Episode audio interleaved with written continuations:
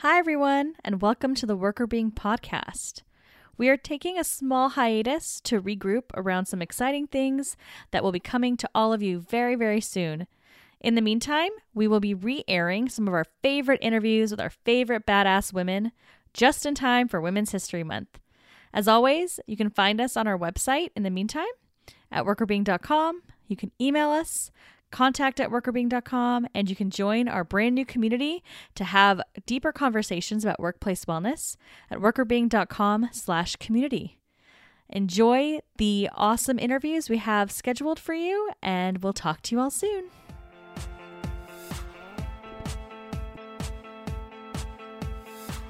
Hi, I'm Patricia Grabarek. And I'm Katina Sawyer, and welcome to the Workr Beeing podcast. Today, we are so lucky to have Maggie Goff with us. She is the Director of Member Experience at WellCOA. She has tons of experience uh, in the workplace wellness arena. We're very lucky to have her here today, and she's going to talk to us about her philosophy on wellness. Um, so, thank you so much, Maggie, for being here. Oh, it's such a pleasure. I always enjoy my conversations with the two of you. Yeah, we love talking and with you too. so we're we're super happy to have you here. Um, and uh, so to kick things off, why don't you tell us more about your work at WellCOA, uh, kind of what you've been doing on a day to day basis, and talk a little bit more about your definition of wellness, uh, both yourself and and as an employee at WellCOA. Yeah, so uh, my role at WellCOA is really to um, just as my title says, you know, look at the member experience and make sure that our members have all of the things that they need and that we're responsive to that and that their experience with us is a meaningful one. So I sign a lot of my emails, you know, I'm looking forward to supporting your success. And I mean it because that's what I uh, really understand my role to be is to support employers and uh, vendors in their role advocating for others. So, uh, you asked me what is my, uh, you know, philosophy around well-being, and you know, it has. I have been in corporate wellness my entire career. I my education is as a dietitian, and I've worked internally for organizations.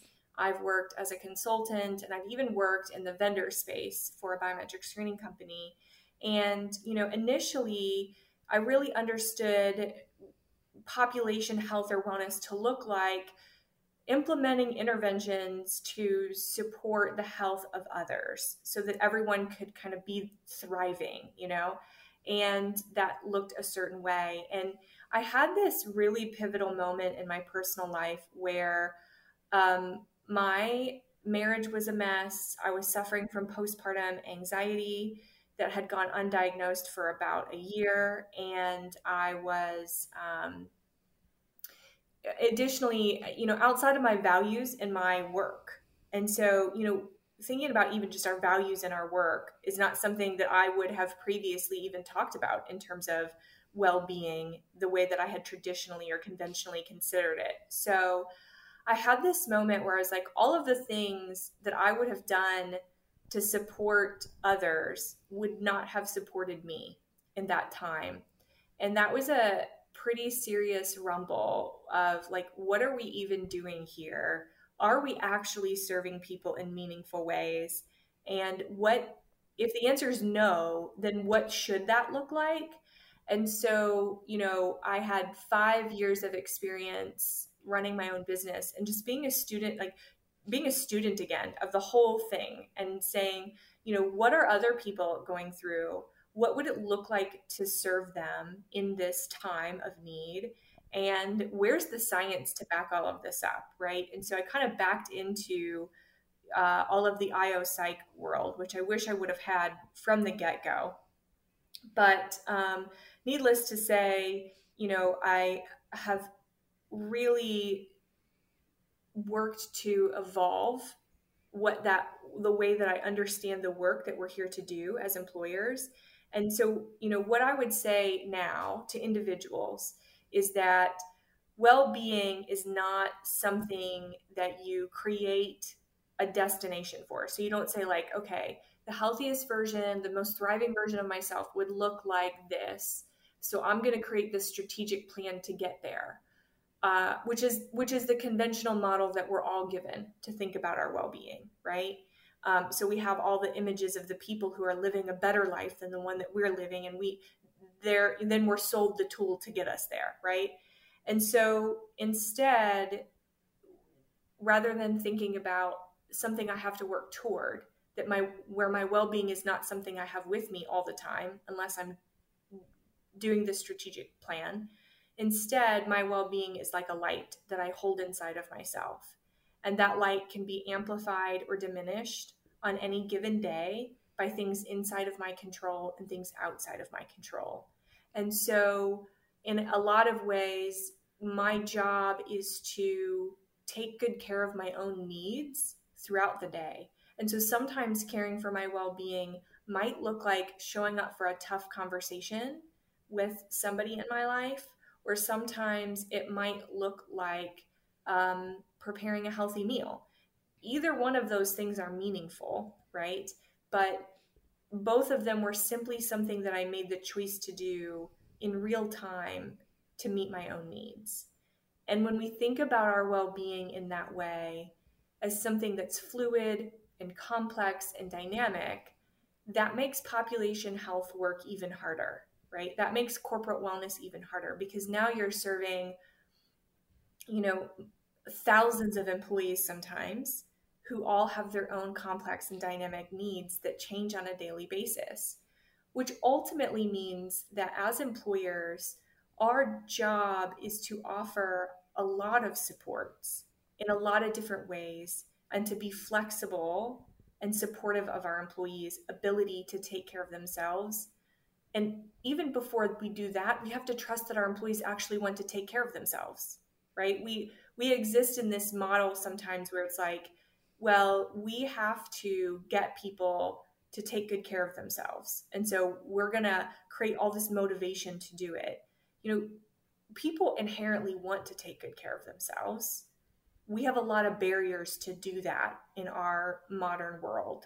So, how can we first trust that people will take good care of themselves if we create a nourishing environment for them to do so? And secondly, how do we become flexible and responsive and, and needs supportive? So I really love everything you just said about the fluidity of wellness and how you've come to kind of that definition and realization.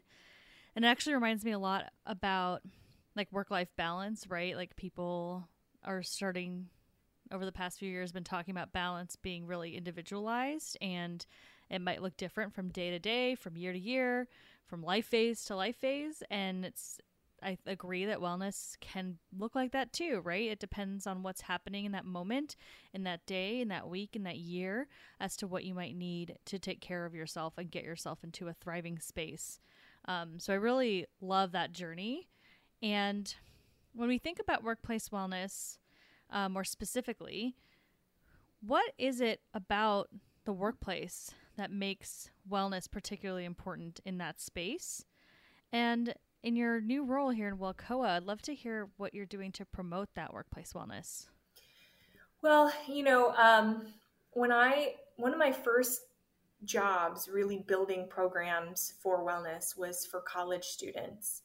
And I mean, I was probably in that job for two years before I actually really understood why in the world a university would care to help people from the age of 18 to 23 take care of themselves. Like, they don't really have a thought about what health means at that age. Um, and we feel pretty resilient at that age. And so, you know, you come to realize that a university's mission is to create um, or to cultivate individuals, not just who are intelligent, but who are civically engaged and meaningful contributors to our society. And so, of course, we need for them to be able to care for themselves and to meet their own needs when they have them. And so, all of a sudden, it began to make sense. And so, when we ask the question, why the workplace? Because we spend the majority of our life in the workplace. I mean, it's as simple as that. And people give their lives to the success of our companies. So, the very least that we can do is ask ourselves the question in what way can I make this a better experience for somebody who's giving of themselves towards my success, my goals, right? And I think when we think of it as simple as that, do we really need more justification? Yeah, I think that's a great question. And I'm wondering kind of uh, how that uh, argumentation or what or you know the the question that you just posed when you're talking to workplaces how how does that messaging work? And what are some of the dangers if people don't listen to that message? Well i think the messaging has shifted over the past five years and i think this is in part to experts like yourself being committed to this uh, shift in our thinking around workplace wellness and um, myself being a part of that dialogue. But WELCOA has done a phenomenal job over the past five years of really cultivating this language and shifting the direction of the conversation around workplace wellness. So, you know, we had been focusing on a very medicalized model of well being where the responsibility to health and thriving was mostly on the employee. And employers don't like to hear this because they've invested a lot of time and money into this, these initiatives over the last couple of years. But once they put those interventions into play, the fulfillment of those interventions was solely the responsibility of the employee. And so, what we've what WELCOA has done a, a phenomenal job of is helping lead us out of that shift and helping employers to safely walk into the space where they can say, you know, this didn't work well and we probably could do better. And here's what that might look like. And, you know, at the end of the day, especially, I mean, especially post COVID, we all are hearing in the headlines, like, and we don't even need the headlines because we're living it in a lot of workplaces we're hearing um, that there's going to be a mass migration, right? People post COVID are more willing to change jobs than they were before. And that's already on top of a generation of millennials who are already comfortable changing jobs more than the generation before.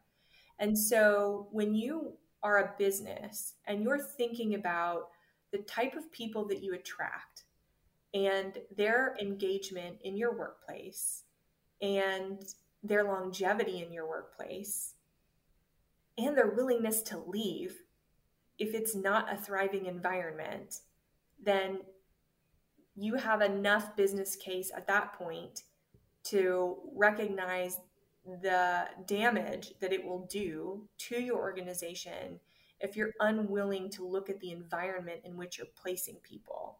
So, um, I got one of those notices from LinkedIn. I think it was two days ago. And, you know, they do those things sometimes where they say, you know, do you have advice on this topic? And if so, post it with the hashtag, whatever, whatever, right? They, for these conversations they want to drive on their platform. But it was about this mass migration of employees. And it was about um, what advice would you give someone who is looking for a new job, who wants to shift after this time of COVID. And my advice is ask your next potential future employer how did you treat people during COVID? And how has that changed the way that you care for employees now? That one question will tell you so much about what it's like to work in that organization and i think that's a i think we'll have more and more people asking questions like that. And from what i've read so far you know if if you're in leadership in an organization and you have struggled with the attitudes and beliefs of millennials like there's a ruder awakening coming with gen z. Like they simply won't take a job if it doesn't meet their needs. And i quite frankly am excited about that Yeah, so I completely agree that people are becoming less and less willing to put up with uh, jobs that don't necessarily fit in their life too, which I think is the message that we all in this room talking today agree on, right? Is work should be able to mesh with both work and life. And you've talked a bit about the types of things organizations need to be looking out for, especially post COVID, on why it's a problem if they neglect wellness at work, if they're neglecting making environments where people can thrive and and not have uh, the challenges, you know, of coming into a workplace where they're not going to be fulfilled and are going to have a gap in their life where it's going to create strain or stress in other parts of their life. And I love that this time in COVID has had people take a little bit more of a critical look at things. Not only employees, some organizations have done a really good job, as you said, asking that question. You can get an understanding as to whether an organization actually took the time to evaluate how they treat employees, how they function as a business, um, and made changes, and others didn't.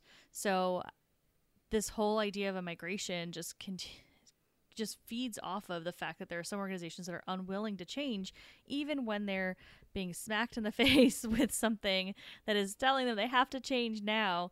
So I think that's a great piece of advice for people is to really think about how they can understand what the organization has done and get a really good sense as to whether that company is really focusing on employee wellness and employees experience and thriving and creating a sustainable work environment versus organizations that maybe haven't done anything or haven't done a lot to prepare for this post COVID era where we're now a little bit we've been shaken into awareness of the importance of some of the things that we need from a thriving perspective.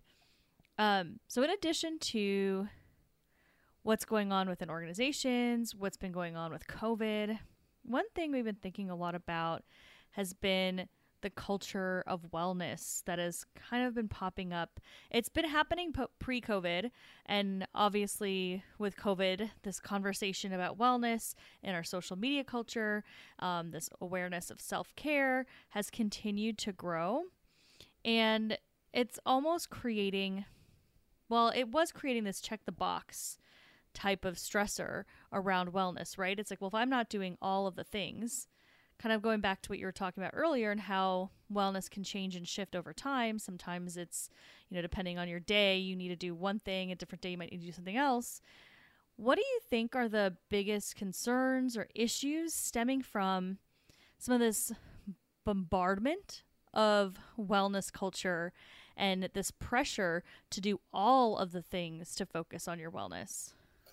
Yeah, well, I, I want to go back a little bit to the previous conversation because your response to that made me think of something. You know, when we talk about workplaces being uh, an environment that can support an individual's ability to thrive, one of the things that we've done for far too long is had a narrative about the individual, about individual resilience and its ability to cultivate success, right? So we as employers, we have exploited individual resilience. And that's just a fact. And what we have now are a group of people who are saying, I have done all of the things that I was supposed to do for success and thriving, and I'm not okay. And so it's important right now that we listen to those things because they're the things that we've had the had the privilege in leadership to overlook because people have been working so hard to be successful and be resilient all on their own because that's what we told them was the ladder that they had to climb right? And so the truth is is that our entire society is built on communal systems. So why and how this narrative of individual resilience came about i'm a non-anthropologist, so I can't answer that. But the truth is, is that what we have right now are a group of people who are saying, for a, a multitude of reasons, I've done all the things and I'm not thriving. And I'm also tired of feeling like I'm the one that's failing. So, what else is happening here that's impacting my well being? And we've just become curious about that. And that's when we start to say, you know, this policy at work around maternity leave really did not do me any favors, right? Or, um, okay, so you've offered this wellness program, but it's not on paid time. So, how does, again, all the responsibilities on me to make everything happen for you and for me, right? And, you know, we've had, I mean, the statistics about women who've left the workplace during COVID are just so staggering and, and saddening because it is a function of the fact that we have, as leaders, done a poor job of listening to people's needs for so long. And so, to your point about now everybody wants to talk about self care, the danger I see in this is that it is focuses the narrative back on the individual resilience, right? Now, I want to be good at meeting my own needs. Part of me meeting my own needs is sometimes being honest about the barrier or the challenge that isn't mine to own.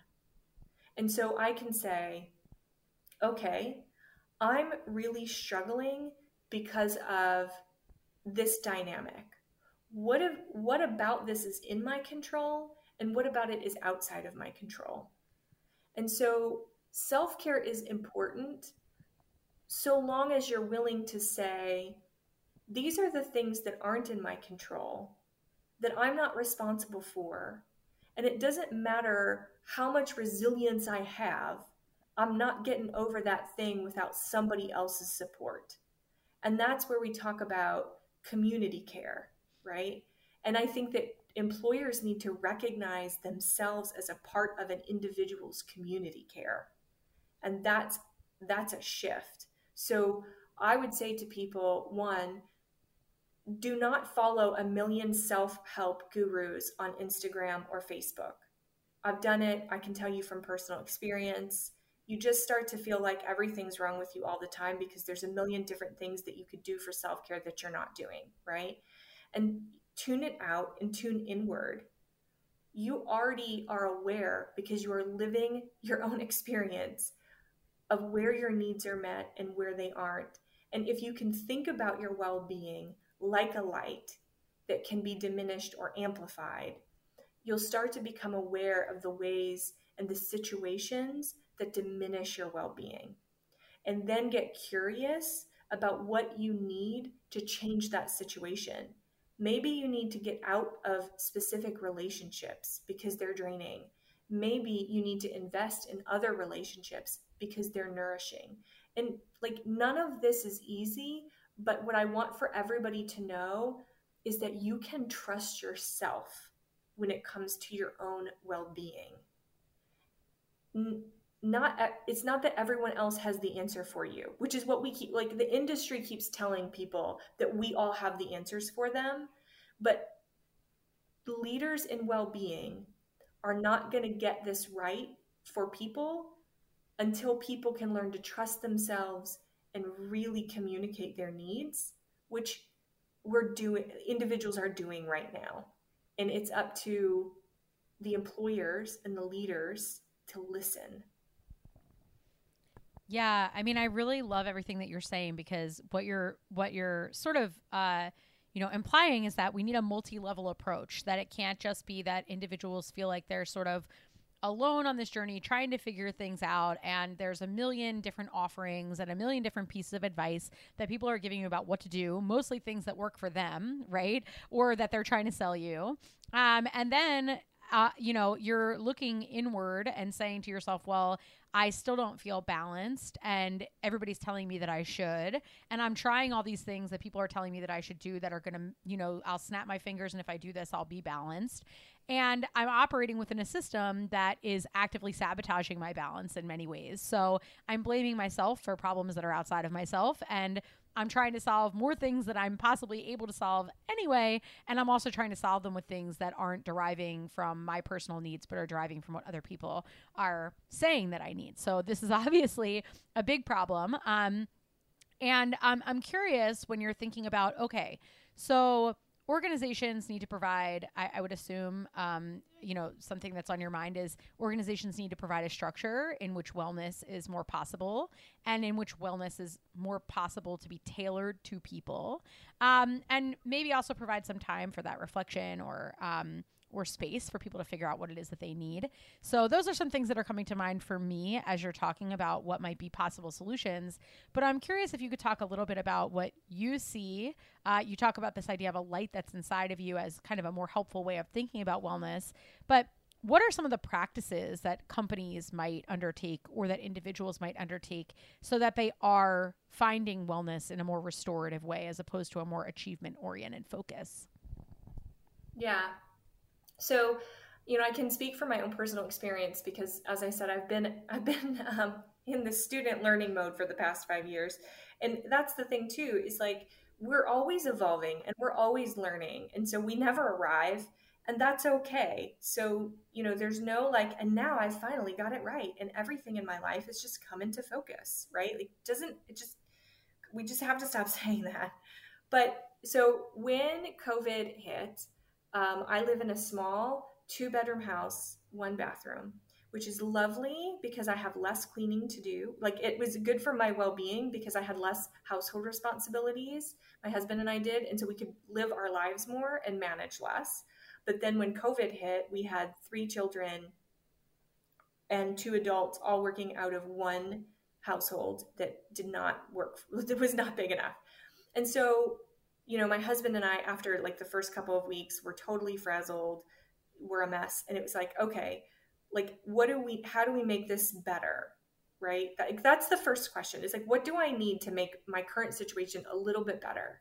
And so, um, we both decided some amount of time where we were completely off duty so that like there was at least like one chunk of time during the day that somebody wasn't asking me for something that I could just focus on myself.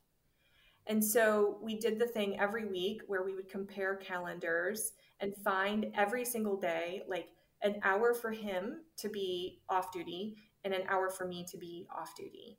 And um, what I did initially with my time was I did the thing that I know not to do and I set the strategic plan. Like every day during this hour, I'm going to insert, you know, self improvement plan.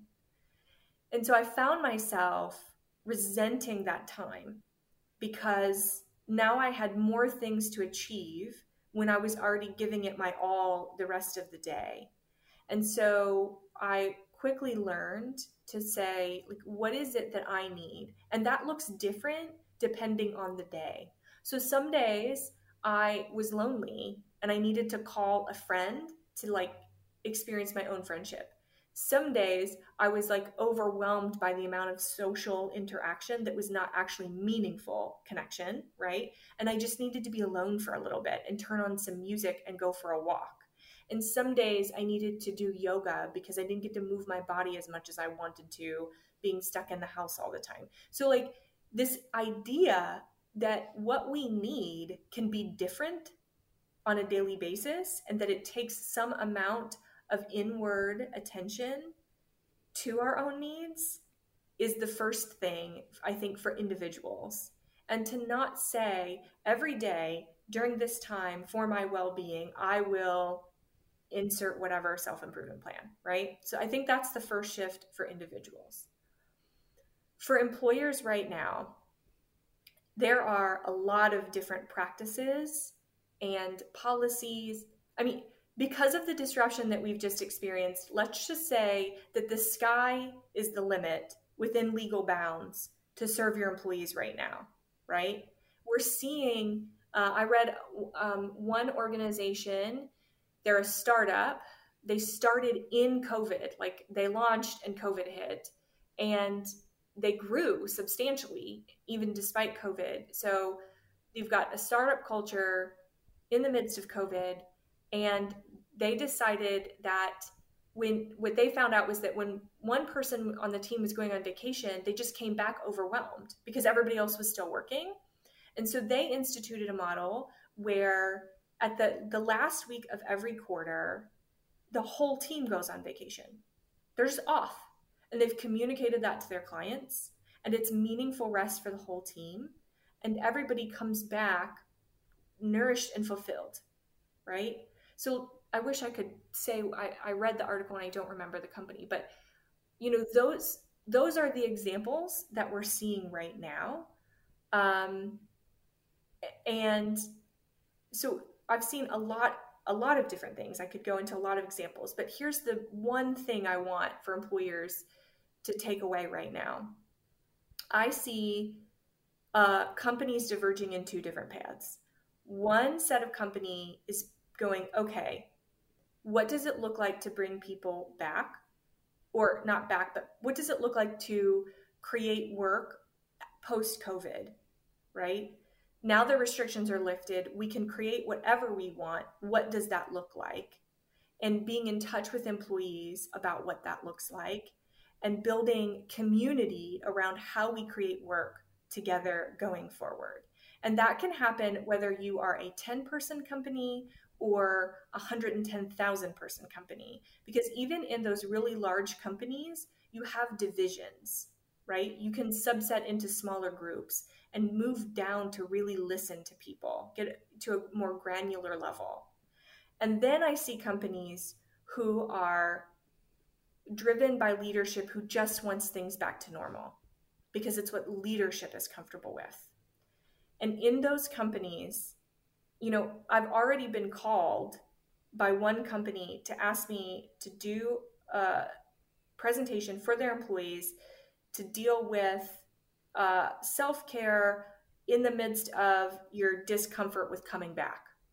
That's not how we solve that problem, right? Like I can tell your employees how they can better meet their own needs and and um, t- trust themselves and invest in some self care. But if at the end of the day you're putting them in a situation that isn't going to work and they aren't going to thrive, then you might as well not pay for me to come do a presentation for you. And so I'm seeing this uh, divergence between these two kind of clear pathways. So, my advice to any employer right now would be pause and listen and be willing to innovate and be creative to meet the needs of people as we carefully make our way into a new world. So I wanted to, uh, well, I'm just processing some of what you said, and I think it's really important that organizations are doing that listening and everything that you've mentioned there. I've seen it done well so far and i've seen it done really really poorly. Um, and i think you're right. Like we can't just be adding that burden to employees at this time. And they you know, they've already been trying to figure out what to do from a self care perspective all year. So let's not worry about that as an organization, and employers need to be really focusing on themselves and asking the right questions and using the answers, actually using the answers to make an impact on what they're going to be moving forward with. So I think that's really great advice. I know we're getting close to time, so I wanted to give us um, some an opportunity to allow you to kind of follow up on anything that we haven't talked about that you wanted to talk about, anything else you wanted to share with us. You know, I think you've given a lot of us some great food for thought. Um, I'm really excited for people to listen and think about this idea of wellness being more of a fluid state um, that is about your needs in the moment versus like an end goal. And I really appreciate that approach anything else you want to share about that or anything else that you think we should be telling you know leaders employers uh, that they need to be focusing on beyond what you just mentioned? Yeah i think i'll close it like this. You know um, when you're a leader and you're in a situation where you know someone like myself is saying you know you need to take some time and you need to listen to people and you need to serve their needs if that makes you agitated and uncomfortable then you need to get out of leadership because that is what leadership is and so, you know, the, it is our responsibility if we choose to step into leadership to do that hard work, even when it's uncomfortable. And one of the things I want to, you know, bring this back to the leadership within this you know the people who do human resources and uh, corporate wellness work because you know we have been the covid command centers of our businesses. And my what's so help what i value so much about my role at WELCOA is that i get to serve you. I get to serve the people who are doing this really hard work for their employees or as consultants or you know as uh, insurance companies or brokers like all of these people who are actively in our community who care very deeply about the outcomes for employees right now. And i really appreciate the opportunity to care for your well-being. This is my leadership in this industry and I am, for all of you listening, if you're in that role, I'm really grateful for the opportunity to serve you. And I'm grateful for the work that you're doing to advocate for the people that you serve. Yeah. I mean, I think that um, this idea of having a legacy of wellness is coming to mind for me in terms of what you're discussing. It's like, what are you leaving behind as a leader? Not just, you know, looking back after years and years of doing things, but like, on a regular basis, what is the impact of your leadership? And um, you had asked the question early on, like, why not? What's what's the argument against trying to honor the humanity in people and that their wellness and well being is important and making that part of your leadership? Um, I think is really key. So I, I really appreciate that you're calling that out. And I think more and more, I'm hoping that more and more people will find that uh, uh, compelling um, purpose for their leadership or part of their purpose for their leadership in organizations moving forward. So I appreciate that a lot. Um, and uh, to sort of wrap things up of all the wonderful things that you said, um, we have a final fun question. So we've been talking about a lot of uh, serious wellness uh, related content and info. And so we have a fun question for you to sort of end things on. And uh, it goes well actually with your theme of tailoring uh, your wellness to yourself because we're asking a question about what you find most useful. And maybe that'll change day to day, but think about it on average. Um, if you could have free, unlimited access to any wellness related, like practice, service, tool, like anything for the rest of your life, what would you pick and why would you pick it? A meal planning service, maybe a chef, depending how um, you know, eager I am in the moment that I was receiving this free unlimited thing for a life. um, a nanny and hmm, what would the third be?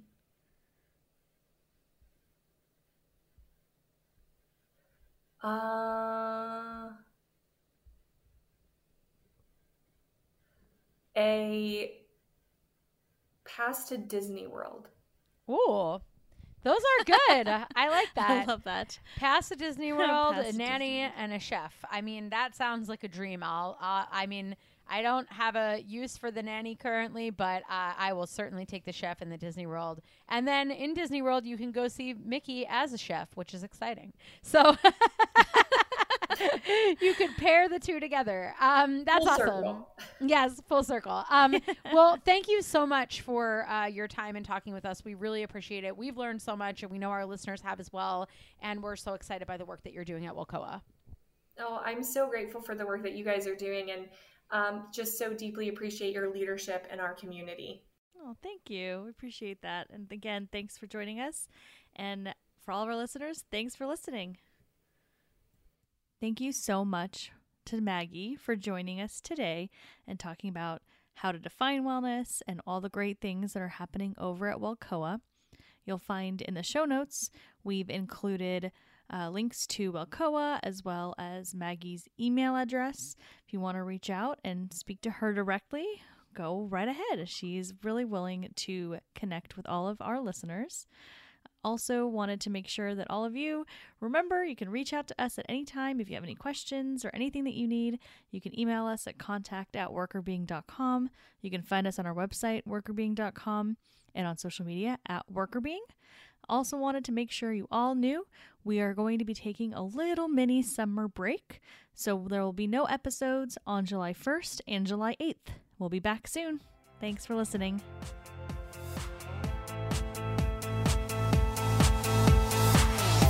The Workr Beeing podcast is hosted by us, Patricia Grabarek and Katina Sawyer, and produced by Allie Johnson.